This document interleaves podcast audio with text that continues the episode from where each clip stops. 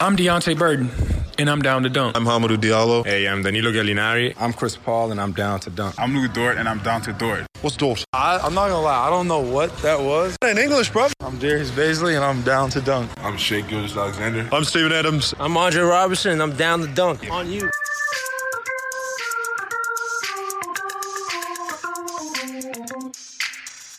Welcome, ladies and gentlemen, to Down to Dunk. This is episode 751. Andrew is out of town, so hosting for the week is me, Jay Smith.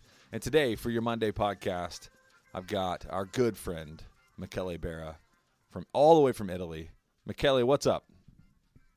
Well, uh, two days, and we will have the first real basketball moment of the season. So I'm really excited. Yeah, I, mean, the, I can't the, wait. The season starts. Do, aren't there two games on tomorrow night? Yeah, but uh, yeah, I we mean, know who like, cares about. OKC, yeah, yeah, yeah. Is, if if the Rockets are uh, in day one, probably uh, I'll watch it. But um, I don't know. I mean, the the important one is on is on Wednesday, of course. Yeah. Well, and so tomorrow is the Pelicans and somebody Toronto. I don't know who they're playing. So it's the Pelicans and yeah. somebody, and then the Clippers, Lakers or the other game. So Oh, so no no Houston. Okay. no, I don't think it's Houston unless they're playing the Pelicans, which I should know this know. information, but I'm uh, like you said, Yeah, kind of similar. Where it's like I I knew that the Clippers and Lakers were playing, but I wasn't really sure who else. Yeah, it's playing, Pelican Raptors. Okay, Pelicans Yeah. Raptors. So I was right. Yeah. But the Pelicans Yeah, obviously oh. got the news where no Zion, so that makes that far less interesting to watch. Yes. But uh, anyway, so what we want to talk about, we don't want to talk about that. We have very little desire to talk about the Pelicans, especially without Zion. But we do want to talk some Thunder basketball. And since we, since Michele last came to you, we have finished preseason and the regular season is just a few days away. So I wanted to get a few thoughts from Michele about the preseason. So, what are a few things that stood out to you from um, kind of the whole four games? Uh, and then on top of that, maybe any specific players or any other thoughts you wanted to mention for the podcast. So, I mean, the preseason was probably split in two. Um, the first two games, and then the last two games uh, against um, Dallas and Memphis, where Chris Paul didn't play, and all the issues on both sides. Ba- basically, we, we saw the real issues. Uh, on the first game, we saw how hard it is to score when things go wrong and you don't have a star like Chris Paul. In the second game, I think OKC had a ton of tons of issues so defensively that can be related to the fact that some of the players that play good enough defense uh, on the roster, meaning uh, Chris Paul, Diallo, and Ferguson, uh, didn't play. Uh, but also, I think there was a, a lack of um, maybe communication, a lack of effort sometimes, and and so I mean, in the last part of the preseason, probably we saw the worst uh, of this team. But in the first part, we see something, especially when when Chris played. We saw very interesting stuff. We see we saw how Steven can be effective in a pick and roll setting when you have uh, a point guard that can really score uh, from the mid range, from the three point line, from the dribble, and and also the ball moved pretty well. Um, so that part was really encouraging. I think that this team has the potential to be a better defensive team than what they showed in preseason, especially if uh, Shai and and Gallo play with more effort. And offensively, I think that again with Chris Paul uh, leading the team, this could be uh, a decent enough team where you are not talking about like a bottom of the, of the league. You're talking probably eight, nine, ten seed uh, if this core stays intact. Uh, speaking of like of players, I think that we should start. We have to start with uh, with Shai and and with Bazley.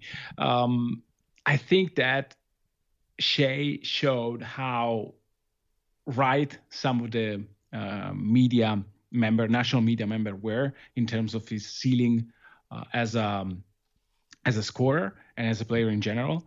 And with Bazley, I think that the fact that he's able already to play good enough defense against multiple uh, type of players, like he he was able to stay with some quicker guy. He was able to stay uh, and, and be able to to be a help defender. He held his own sometimes uh, in the post, and then he he's a guy that can really feel the game. And so those two players are really, really something uh, to look uh, forward for OKC. And and also clearly Steven Adams had a great preseason, but I, I did expect that from Steven. Okay, so let me ask you. So I have a few questions. So you are, I mean, going to be familiar with Gallinari on a level in which a lot of us Oklahoma City fans aren't, uh, just because of the connection, you know, the Italian connection, but also just paying attention to him probably a little bit more. So yeah. looking at his game, like, and I mentioned this on the Fry Pod, and he looked like he was just kind of going through the motions. Would you say that's pretty fair? Yeah, yeah, I think it's fair. I mean, Gallo, Gallo, I think he was going at his own pace, like not pushing it too much, uh, doing the things that were there, maybe taking a few shots, few, ill-advised shot that he likes to take. Because, I mean, Gallo, for his entire life as a basketball player, is a really good scorer and a guy that likes to take a certain type of shot, circus shot, uh, long range trees, and so he took a few that probably he shouldn't take, but he, he always does. Um, and I think that when I when I spoke uh, like two minutes ago about his defense, I think that he, has to offer way more than than what he showed uh, in preseason. He was really, really going uh, at a control and slow pace for his own standard. I think that he can and and will be more involved uh, in the offense. He he's a guy that can take 20 shots a game. So with with no no issue whatsoever.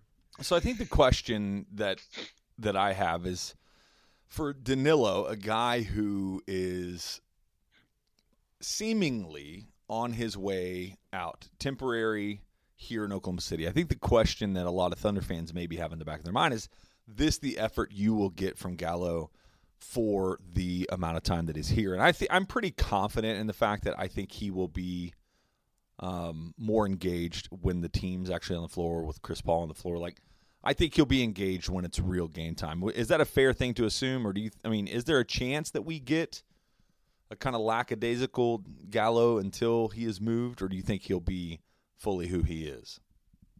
Well, for I mean, I I cannot pretend to know Gallo at a personal level sure. or anything like that.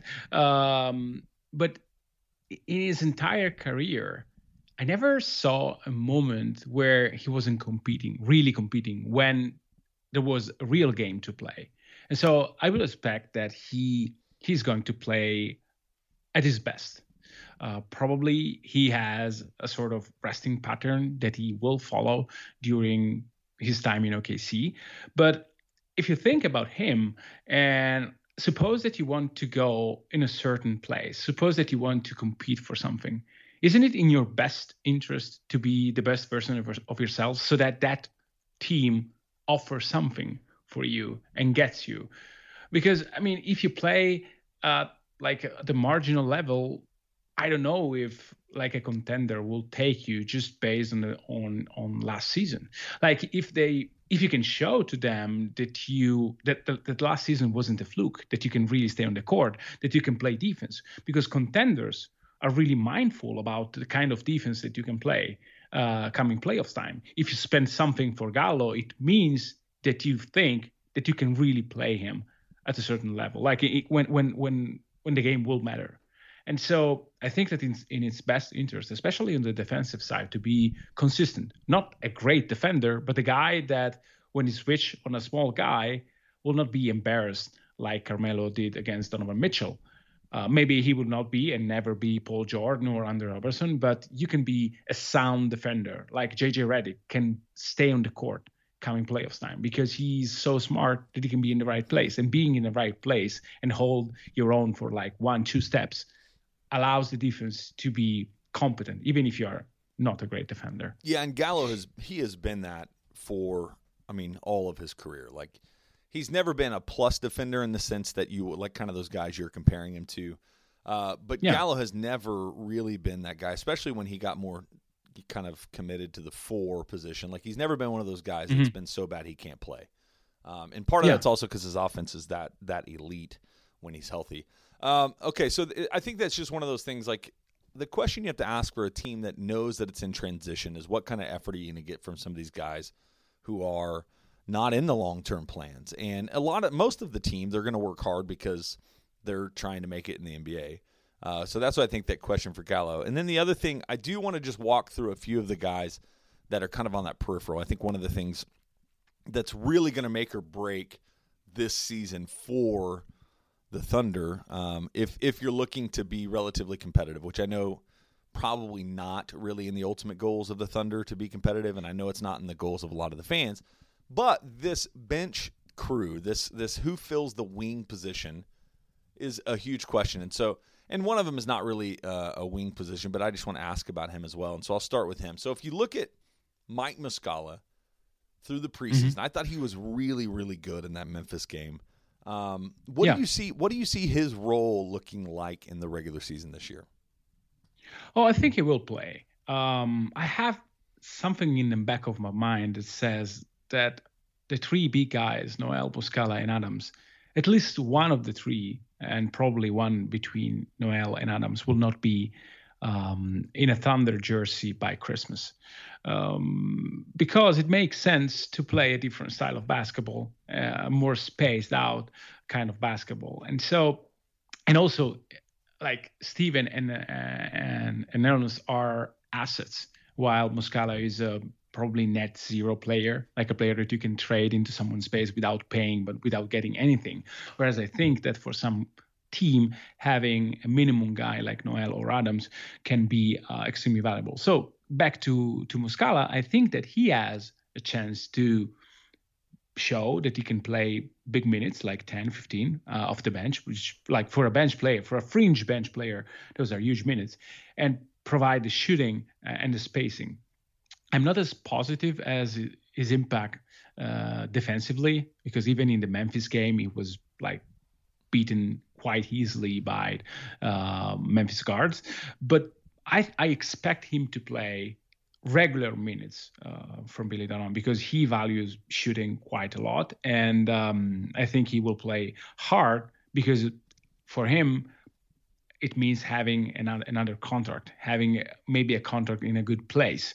And so for Muscala, I think that these are these are my expectation at least. Yeah, and I you could see a lot of times where uh, the image I have just as a still picture in my mind is this picture of Muscala chasing somebody from behind, right? Like somebody on the perimeter yeah. made a move, got by him, and Muscala is trying to catch up, uh, which is not really the image yeah. you want. But I do think I think his shooting is something that the Thunder um, are going to be in desperate need of, and and you hope that he can bring kind of that idea of what we hoped Patterson would. Um, okay, so so here goes to more of kind of the wing players, and I want you just kind of to briefly touch on some of these. Some of these need less time, some of them need more. What you saw from them, what you expect from them. So, uh, and I may mispronounce his first name. I can't remember if it's Devin or Devon. Devon Hall. I'm out of Virginia. He he shot the ball well in the preseason, especially yeah. against Memphis.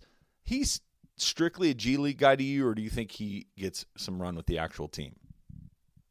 Um, I think that if you if if Chris Paul and or Schroeder um, are traded soon enough in the season, um, quickly enough, I think that Devon will stick with the team. Um, maybe not regularly, but he will be someone to play because, like, even even if you don't really need a third string point guard. Sometimes you bring it along because you never know what you you're going to need in the game. And if the shooting uh, pans out the way it seems to be, because he always have.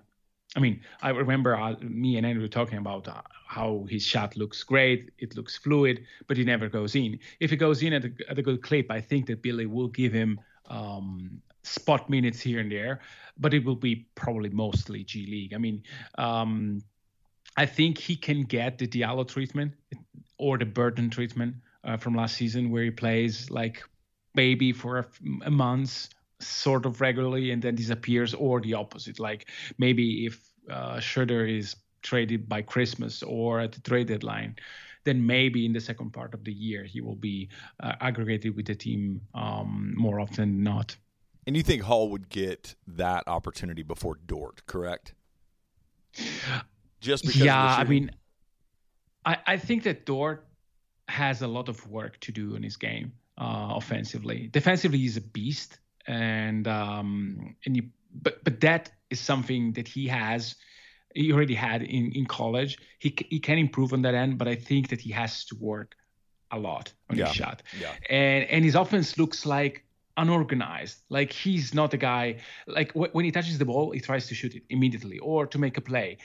I think that working uh, in a G League um, where you have a coach that probably tries to implement similar concepts to the one that Billy implements uh, on the Thunder, then probably is helpful for him. For Hall, he's a guy that can play in a system already. Yeah. And so I think that you can give him more time uh, with the grown-ups uh, with respect to Dort, where I mean, I, he needs to work quite a lot on that end. Yeah.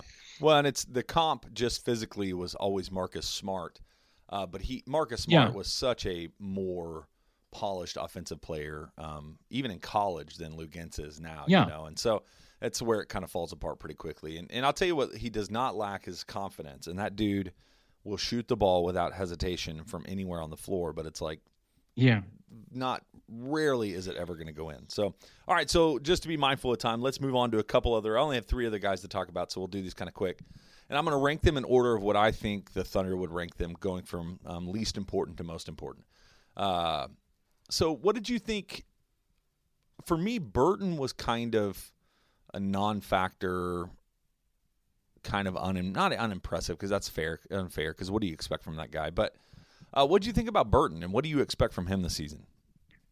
Well, I have I have the same feeling you have.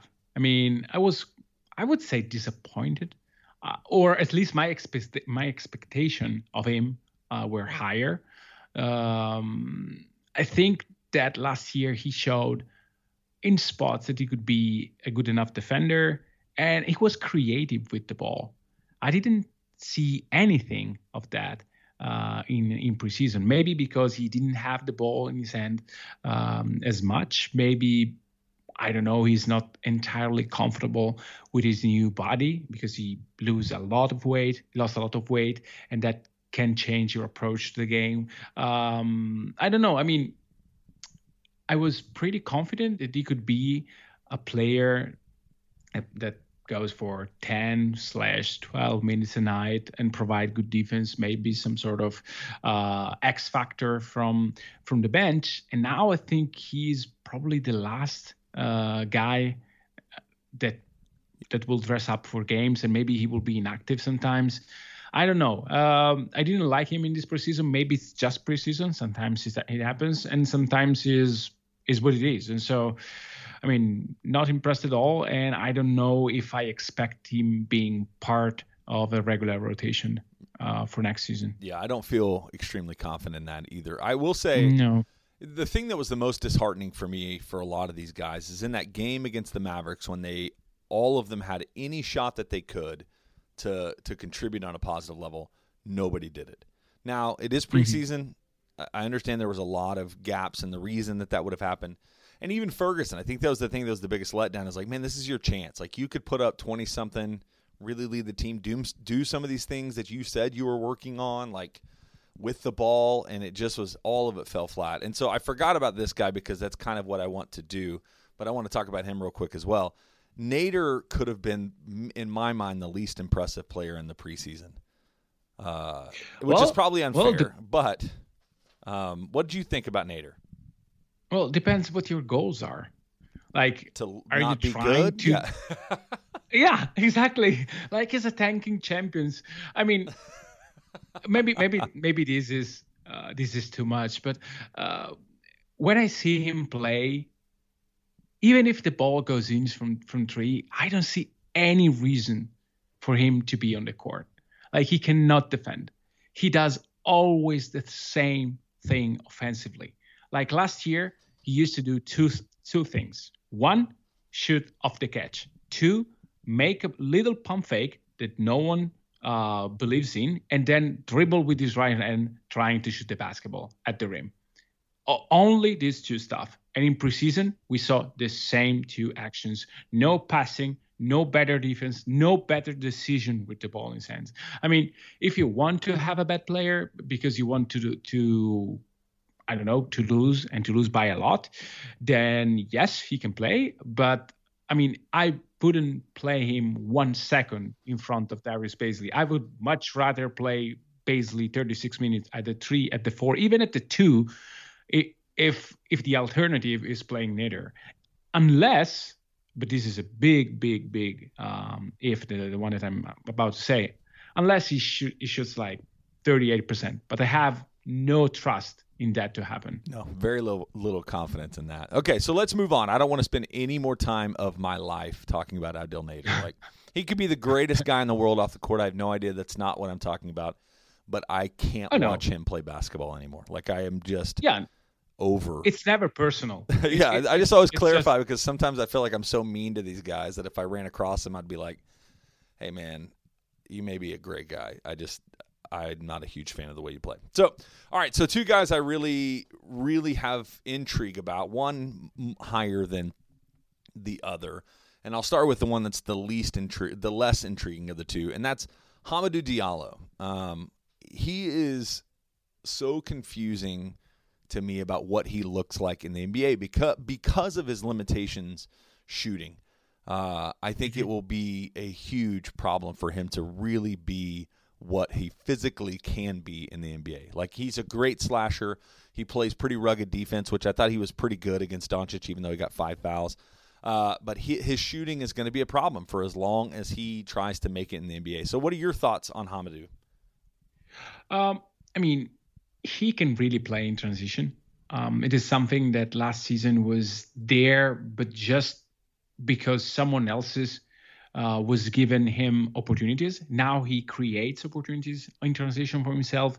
He can he can have better reads about what the defense uh, can like gives him. Uh, on the defensive side, yes, he made improvements, but I I wasn't in, like so impressed about his game against Doncic. Yes, there were a few moments, but if you look at how easily Doncic um, opened the floor with him guarding him, like he was able to find other guys open from three because uh, Diallo was not in front of him, and so the defense, the other defender, say the one that guards the corner, had to come up, and so freeing up a shooter on, on the far corner. So all this stuff. I mean, yes, he in in two or three chances he held his own, maybe a few more, um, but he has to work on that. Um, his role in the team can be a dynamic uh, player off the bench if the other four are good enough floor spacer. So if you if you want to play a second unit that has I don't know um, Shai, him, Ferguson, uh, Gallo, and Muscala, then maybe he makes sense. Like that second unit probably will score a lot and will play close to zero defense. But if your point is to try to be energetic and and and to and to have a guy that can slash, then maybe he can find a role. Um, but yeah, I mean, the shooting, at least the corner, the, the corner tree, he should be able to to take it at a good clip. Um, so being quick enough, and then to make it at a good clip. Yeah, and I think a good clip means 36 at least from yeah. the corner. Yeah, that seems like I mean I don't have his numbers in front of me, but it seems like that may be a pretty substantial leap. And I think I think Hamidou Oh yeah. I think I think his energy is something that will always be something that we enjoy as fans, and I think it's something that will carve him out of spot. Um, but it is something that will limit him if he can't figure out how to be consistent from three point line. So Mm-hmm. The last one I do want to talk about, just because I think it's probably, if I was going to say one story uh, that rose above the rest of them in the preseason, was Darius Bazley, and and I don't want to spend too much time because I know that there's been a lot of conversation about what Bazley brings. Uh, but I do want to just give you a few minutes to talk about what you see specifically out of Bazley. I think one of the things that uh, is, and this is just the Thunder mo. But if you look at his shot, and I think that's the biggest question mark about Bazley. Um, so maybe let's talk a few things that you see that are super positive about him. But I want you to really break down why you think his shot needs some mechanical work as well. Um, I mean, surely his shot does not look quick enough to be productive at an NBA level, but it's not broken. I mean, how would I mean when you when you try to rework someone else's shot? Uh, first, I'm not an expert, so I don't know how to do it, but it's risky. You see players that rework entirely their shot, and then the improvements are just not there. I mean, Kidd-Gilchrist worked on his shot for two straight seasons, like changing everything. Results? Nothing. Absolutely nothing. And so I would tweak it. I would try to to make him work uh, with players that like if you if you're able to to to make him a little bit quicker, uh, a little bit faster. Maybe you don't bring the ball too much down and you keep it a little bit up upper. So all those little things you can work on. Uh, but I don't see like big reasons to to try to destroy his his, his uh, shooting motion and and build build from scratch. Um, sure enough, though, if you want to have a great player. Uh, if you want to become a great player, then the shooting needs to be part of, uh, like of Bazley's game.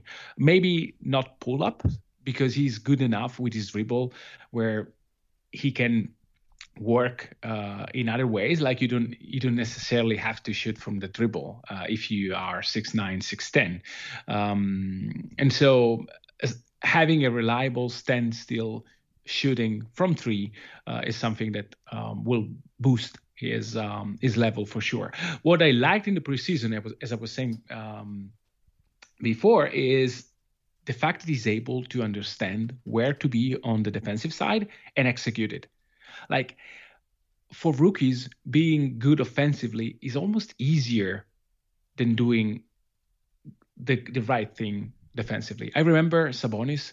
Everyone was criticizing him because he was not effective in his first year. And I was really happy uh, about him because he was playing good defense against great players.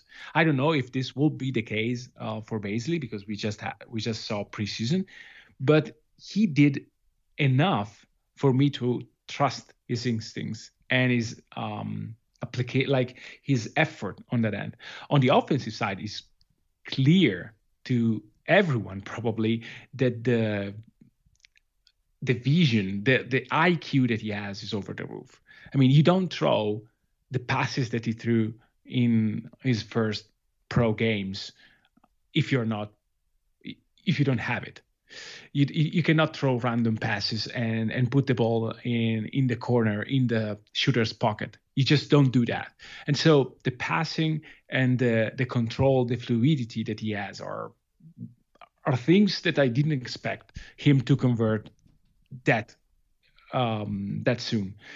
I think that he will need to add a little bit more weight uh, because sometimes when he goes at the rim it's clear that he's not sustaining uh, the the impact with the defender.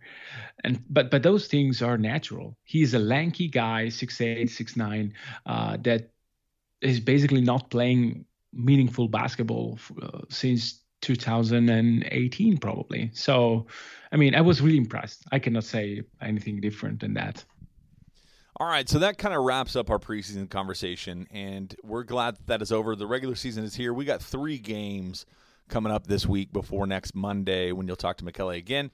And there are three games that are going to teach us a little bit different things about this Thunder team. So on Wednesday night, they open a season at Utah, um, which I, you know, Utah is one of those teams that had an incredible uh, postseason, a, an incredible free agency haul with Bogdanovich, made the trade for Mike Conley. So there's a lot of things to look forward to as far as Utah for this season. And so the Thunder opened up their season against Utah on Wednesday. Then they're back home against Washington, who, um, by the pure luck and just sweetness of Bradley Beal, extended him this year. So they kind of have a little bit of a path to what they may want to be if they, I don't know what they want to be. But Washington's on Friday night, and then they play back at home on Sunday evening against Golden State. And so, just kind of briefly, Michele, what are you looking for if you're going to look at the Utah game? What do you hope to see out of Oklahoma City? If you look at the Washington game, what do you hope to see? Is there one consistent thread? Is there something specifically for each one of those games? What do you think about the upcoming week?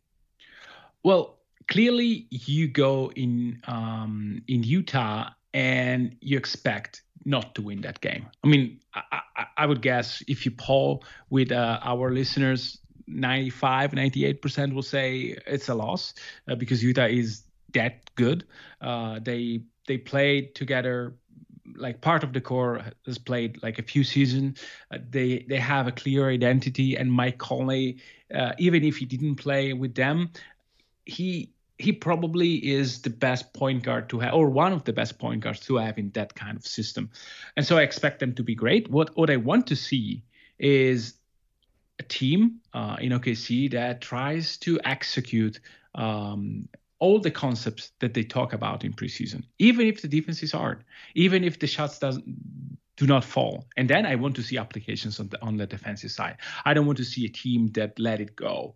Um, I, I, want to see a team that tries to compete. Um, and, and, that would be enough for me against Utah. Against Washington, um, I expect them to have a good game. Uh, I expect to see um, a lot of Steven Adams because they don't really have a center that can match with his physicality. Um, and also, I, I I want to see Shai guarding Bradley Beal. Like I want to see him against a top level guards and see how he performs on the defensive side. And this is something um, that in preseason I had mixed feelings about that. Sometimes he performed okay. Sometimes he just it wasn't good enough. I don't know if that is effort, if that was preseason, and so I want to see him tested at a higher level. And against the Warriors, which is probably next Sunday, if I'm not mistaken, um, I don't know what to expect. They have four great starters and a collection of guys that plays there. Um, that and so that game is completely like black for me. I don't know what to expect. I don't know uh, what kind of version of the Warriors uh, will show up in OKC. And so um, I don't know. I mean, I, again, it will be a chance for for the young guys to to perform, especially on the defensive side against uh, all star level um, competition. Yeah, and it's it's hard. I think the goal for me is like just keep Steph under fifty, uh, which I think should be the the collective goal of the entire NBA this year. Because I, well, it depends. I think does the Warriors sh- score yeah. more than ninety? Yeah, right. Exactly. Because uh, I it, I think he until Clay comes back, which they're saying All Star break or so. I, he may average over 40 a game, and that's not even hyperbole. Yeah. Like I think that that's how much they need him to score. Uh, and then on top of that, I just think that's how gifted he is. I mean, in my life, I, I think in the history of the NBA, not a better shooter that's ever existed. So, um, all right. So here's what I want to do is I want to tell you a little bit about one of our sponsors. This is Peyton Marie Photography. Check her out on Instagram at Peyton Marie Photo. You're going to get an incredible view of what she does um, with your needs for pictures. She's an Oklahoma based wedding photographer. Her main goal is to capture authentic emotion and unforgettable moments through bold and creative images. Uh, it's non traditional, it's genuine, and it's a bit out of the box. And so she believes that your photos should be a true reflection of who you are and that your wed- wedding photos shouldn't just look like everybody else's. Though she's based on Oklahoma City, she does love to go anywhere. So if you're going to do a, a destination wedding, she would love to come and shoot your wedding. She also does some engagement pictures if you follow her on Instagram. Just beautiful. She does a really, really good job. And I do want to mention that you are able, as a listener to Down to Dunk, to get a 10% discount exclusively for us just whenever you call or contact her. Tell her that you heard about this deal from the podcast, and you'll get 10% off any session or wedding package booked in the calendar year of 2020. 2019. As long as it's booked, it can be in 2020, but as long as it's booked in 2019, you get that discount. So check out Peyton Marie Photo on Instagram. Follow her. You can also go to her website at peytonmarie.com. Support the people that support Down to Dunk. All right, Michele, I've got a slew of Twitter questions that we're going to run to, and we'll see how many we get in the next 15 minutes or so, and then I'll let you go about the rest of your evening. Uh, the first one, this is from Al Baby Cakes uh, from our Wednesday pod. He wants to know your setup for watching Thunder games. Are you streaming on a laptop? Is it on a big screen? Do you record the games and watch them later? Do you have any Thunder fan friends in Italy that you watch games with? What do you think? Uh, sadly, I'm one of the few uh, Thunder fans, or at least I'm aware. I, I, don't. I'm not aware of any Thunder fans in my area. So I never watched a game, a regular season game with someone else's that was rooting for the team, um, except when I visit uh, Andrew and we were uh, in the media a part of the peak, trying to not to be too um, Right. excited about Don't the game. fans. Don't be fans. Cannot. don't be fans. Exactly.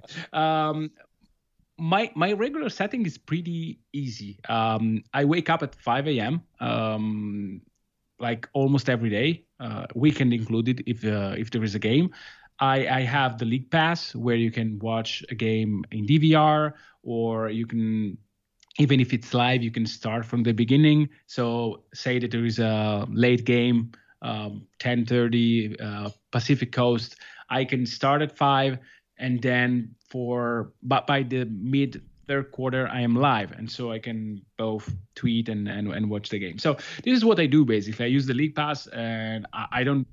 I almost never wake up at at night to watch a game. I just I just uh, do it early in the morning, and clearly, since I have kids at home, I don't have to to make noises or anything. Otherwise, Sit in silence. uh, yeah. my wife will kill me. Yeah, exactly. yeah. So Uh, the if it is a live game, laptop. If not, I can even stream it uh, with I don't know any any streaming stuff on uh, the League Pass. You can stream on, on TV, and so it depends. so you're not getting up at three in the morning to watch the Thunder game on Thursday or on Wednesday. No, definitely not. So Alex says that in his head, he's, you're in a dark room in the middle of the night, streaming the game on your phone with headphones in while taking detailed notes on a legal pad by candlelight. So that's not quite accurate. no i don't i don't take many notes um i think that um i rely on my eyes and my memory sometimes it fails um if i have to to talk about the game if i know that i have to talk about the game um for example when fred had me on a few thunder after dark or stuff like that or john last year um I, I take notes because I want to refer to precise moments of the game without being wrong. And so um, in that in that case, yes, I, I take a few notes of the like crucial moments uh, of the game. I don't know, changing of momentum or pretty big plays, stuff like that. All right, this one is from at Benevolent King. He says that the Jazz are projected to win a lot of games. Oklahoma City is not projected a lot of games. Understanding that the team goals are different, do you see a huge difference in talent level between Mike? So he lines out the starting fives and then even the six man. So if you're going to rate the talent levels between Conley and Paul, how much different is that on which side? Uh, th- the problem there, like the difference there, is durability. I mean, last season Conley was pretty healthy. Um, if you tell me today that they play the same amount of game, then I would probably say that that advantage Thunder somehow because I, I would I think that Chris is a better player than Mike Conley. The problem is he never plays more than 65, 70 game. Yeah, which Whereas historically Conley- has also been Conley, except for last year, right? Yeah, yeah, yeah. So health is the bigger concern for me. I, I- expect Chris not to play more than 65 games. Maybe Conley will play 10 games more. And so in a single game, this probably doesn't matter. But over a season, I would say if Conley stay healthy, which I mean, the, the issue is that Conley over the last few seasons probably solved some of the health issue that he had. Paul seems to have the same issues all the time, like hamstring and stuff like that. That um, they're recurrent somehow. All right, so the second one is the shooting guard position, which is Donovan Mitchell and Shai Gilgeous-Alexander. That's probably, in my mind, well, maybe not, but it is an that is an enormous gap between the two of them. Would you agree with that? Yeah, it's a it's a big gap. Um, Mitchell is an all-star. Uh, he can he showed that he can drive a team by himself. Shai, I mean, maybe uh, in 12 months our answer will be different, but now you cannot say that this is close. And then if you look at the three or the other wing position, you have Joe Ingles and then either the Ferg or Dre combination at three. That's a pretty wide gap as well, Yeah, probably the biggest. Um, I think that especially Ingles depending on what Dre comes back as, right? Exactly. But Ingles is a player that, that is a plus on both sides. Um, and he's a guy that makes your offense better by by making quick decision, by doing the right thing almost on every possession. And and this is something that um, having a role player with that ability is something uh, extremely valuable. It's almost having a good Pat Patterson on your team. When Pat was good, the game where Pat was good, you you can see the offense working in a different way. It was higher pace, better decision, quicker passes, stuff like that. Ingles is great at that. It's just great. So the four position, I'm just going to consider a push between Bogdanovich and, Cal- and Gallo. Is that fair? Yeah, yeah, yeah absolutely. Okay. And then the Gobert Adams debate. I've had this a thousand times. I mean, Gobert is obviously uh, the better player by almost every measure. Um, although I, I mean, I don't think the gap is as wide as probably stats and majority of media members would tell you. What do you think about that matchup? I think that Steven Adams, if you use him the way you can, and I mean having him more um, involved in the offense, using him more offensively, then the gap is not as big. Maybe on some nights the gap is not even there. But Gobert, the, the, ability that he has, no matter how involved he is in offense, to be a constant presence on defense. Um, and and Utah plays in such a way to um, to use him at the best level. I mean, they funnel guys in such a way that he can be effective as a as a rim protector. And Steven is not there. Uh, Steven never really um, improved at the um, like improve enough where he's a deterrent at the rim. He's a different defender. Um, he's a more system. Uh, he understands the calls. He's able to play pick and roll defense probably better, even better than Gobert. But when you um, when you don't have a, uh, like a perfect defense around him, he cannot be the guy that solves everything for you. Whereas Gobert, even if the defense breaks down, then he can be still a great uh, deterrent at the rim. Do you think you'd see Steven Adams dropping down anymore this year, or dropping in, uh, in terms of? Oh yeah, yeah, he will. Getting back to the uh, rim instead that, of just you know chasing perimeter players. Yes, he will do that. Uh, I think that the main idea for OKC is to switch the the mm, is to switch every pick and roll that doesn't involve Steven Adams and having him drop. And probably the same would go with the with Nerlens Noel. So if you have a pick, um, the defender is Bazley, and you have Shai Gilgeous-Alexander, then they, the two will probably switch. Uh, whereas if you have Shai and Steven, then Shai will try to go over the pick and Steven will drop. All right, let's run through a few more. So this is one, and, and part of the other question. There's two questions, but I'm just going to ask you the second one. So at Sahand Zadeh is what football team do you support in Italy? Uh, you mean soccer? Yes. Uh, I was a fan of AC Milan, but I I cannot say that I have watched a game in the last five years. I just don't have time. And after the gambling scandal that we had in 2006, I I really lost any interest uh, in in Italian soccer. I still watch national teams when they played, uh, when they play, but um, like uh, not at the team level. Yeah. Okay, from at OKC Dunder Myth Lawan, what is the general feeling or opinion of the NBA in Italy? Well, the NBA is growing in Italy. Um, I remember like probably five years ago, uh, national basketball and EuroLeague, maybe even 10 years, uh, were way bigger than what they are now. But due to the improved coverage and the it, it's very easy to watch NBA with League Pass uh, and also the the market like the marketing of the NBA in Italy improved quite a lot over the last four years. And so like if you're a basketball fan, then you probably watch more NBA than European basketball as of now. And so, yeah, I mean, there are still some old uh, journalists that tries to say that European basketball is better, but it's it's a very small group, and like um, they are almost uh, going away. I mean, it's the NBA is is is what basketball fans like to watch. All right, I'm going to give you one more question, but before I get there, I'm going to tell you about another one of our sponsors, KP's Cleaning Services, local small business here in Oklahoma City, servicing the metro area and the surrounding areas, and they want to give you an A plus unique cleaning experience. And they've got a school special. It's not really back to school anymore. We're in the middle of it going on, but you can receive $20 off a first time deep clean when you schedule weekly or bi weekly cleanings. Now, that may um, not be around. But here's what I'll say: is if you tell them you heard about us on Down to Dunk or heard about them on Down to Dunk, I'm sure they will hook you up with some sort of deal. KP's Cleaning Service. You can find them on Facebook and Instagram. You can also call or text 2908172 for a free quote. Tell them Down to Dunk sent you, and they're going to clean your house and make it look beautiful for maybe you have a party coming on. Maybe it's before Thanksgiving. You want your house to look especially nice for family to come over. Check them out, KP's Cleaning Services.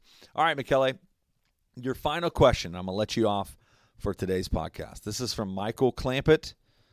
Uh, at Michael Clampett, and he said, "Here's a play on Bill Simmons. Pick your starting five to play against aliens for the fate of the world. Kind of the Space Jam connection. But instead of it being basketball, here's your question: You have one single five course meal to show off your country's legendary food with the entire world on the line. What's on the plate?" Oh wow! Uh, so how many curses? So let's think. So let's go. We can just do. I was going to say five. So yeah, let's start out with an appetizer. What's the what's an appetizer? Well, I think that um, I will say I will speak about my the part of Italy where I live in because it's uh, the most. Uh, um, I mean, the thing that makes most sense because, like, if you move hundred miles away, the um, the cuisine will be completely different. So, in my area, which is um, northwest, um, you always uh, start with something that has raw meat in it, like a tartare or stuff like that. Maybe a small portion of it uh, with some truffle if if there is a season, or some uh, chunks of um, parmesan stuff like that. So that would be the appetizer, and you can never go wrong with that. So are you doing wine at the beginning? Um, yes, uh, probably with the raw meat, depending on the second appetizer. If you want to do just one pairing for the first two dishes, you can either select um, a fresh red or uh, a white with uh, with body, like um, um, not not not sparkling, um, but maybe something like I don't know a Riesling or stuff like that. All right. Okay. So we've got some tartare to start, which is what you made for us when you came, which was unbelievable. My first experience, but it was unbelievable. Okay. So we've got wine, we've got tartare. So what's next? You doing a salad? Uh, uh no. Uh, you go. you, you you probably go with um with a hot um with a hot dish um and it could be something like um, a souffle uh, with maybe some fontina cheese, which is one of the most famous uh, cheese that we have here. Um, and it's really, really tasty. And you can pair it with. Um, uh, in this season, I would pair it with pumpkin. So um, something like that, like orange pumpkin, and then this very, very um, um, I would say not spicy, but uh, flavory, um, flavory cheese that they they do in this uh, kind of area.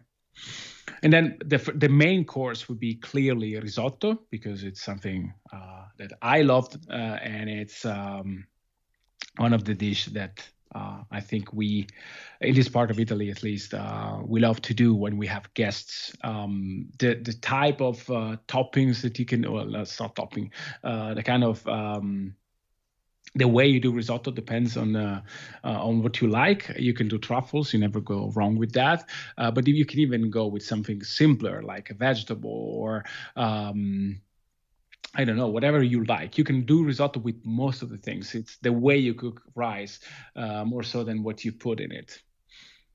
That sounds incredible. All right, so that puts us at we're at four at this point, including the wines. Do you switch wines throughout the meal, or are you drinking the same wine? Oh yeah. Are you oh, trying so to? Are you pairing per course? Yeah, yeah, you can with the risotto, especially if you don't have um, sour tastes. Like if you if you have like a pretty uh, strong risotto, then you you should really uh, go uh, to uh, red wine. Um, I don't know. In this area, we have a lot of reds like Barolo or Barbaresco, but you can even try something more easy like Barolo. is very expensive, and sometimes. Uh, um, it's even hard to to be happy with a bottle of it because you spend so much money and you don't really feel uh, that the pairing works. This doesn't taste uh, like a hundred dollars. no, maybe it even it even does, but like if you don't have uh, no, it's it's hard to pair, and so I would go with something easier. Like um, we have a great wine which is called Barbera. I don't know how much how much of that is uh, sell- sold for export, but it's a really uh, strong wine uh, of my area that, and you can find really really really good bottle for reasonable prices. Um, then you have to do meat. So um, I'm not great at cooking it, but brasato is amazing. Like it's a slow cooked meat uh, that you cook with wine. Um, that goes that goes great with Barolo. By the way, you can do Barolo brasato, which is basically three hours of cooking, slow cooking with wine, uh, and it's it's sensational, sensational. And then you can uh, end up with uh, I don't know uh, a tiramisu always works. What about a what a sorbetto? Oh, uh, that goes between the risotto and the meat. It's not a dessert. It's um change. Is it a palate cleanser? Yeah. yeah. Exactly. Exactly. Well, you can. I, I would serve it either between the souffle and the risotto, or after the risotto, depending on the type of uh, sorbetto that you want to to serve. Now, but to to be fair, like so, and when you're you're not cooking this every night. Like you don't eat like this every every single meal. Is that correct? No. All right. All right. No. So there's no, days where you just go home and pick up something that's in the refrigerator, just like we do as well, right? Yeah. Okay. Yeah. All right, man. I'm just making sure. I don't know what it's like to be Italian. I just, you know, I'm going. I'm like, I'm hearing all this, and it's lunchtime here, and I'm about to go home and make myself a turkey and cheese sandwich. I'm like, man. well, my, my lunch game. is my my lunch is even it, it, my lunch is always sad because I, I, don't leave the office. I rarely leave the office. So when I'm lucky, like today, was pretty lucky. I had a Greek yogurt, um, strawberries, and a little bit of honey. That and and that's it. Like nothing else. So it's pretty sad. Hey, uh, yeah, that's that's normal. It's lunch, right? Yeah, you don't need to be yeah, super yeah, exactly. for lunch. Well, that's all the time we have for you as part of this podcast. We're so glad that you joined us. Make sure you follow Michele Barra here at Mikey Barra online on Twitter. Tremendous content, man. I'm just so thankful that you joined us as part of this podcast. You bring incredible stuff every time you are a part of it. So follow us at Down to Dunk, rate and review us online anywhere you listen to your podcast. Just let people know that you listened to it and that you enjoyed it. Five stars, super easy to do. And we'll be back. What we're going to do for the rest of the week is actually, I'm going to get on with Alex after the first game. And so we're probably not going to release it until Thursday morning. And so be on the look on that. We're going to talk a lot about what we saw from the first game, things that surprised us, surprised us, things that intrigued us. And then Andrew will be back not Friday because that'll just be Luke, Taylor, and myself. And then we'll be back with you on Monday with Michele and Andrew to talk about the weekend in Thunder basketball that was. Thanks a lot, Mike or Mike, Mike, Michele. Thank you for joining us, and we'll check you next time. Thank you.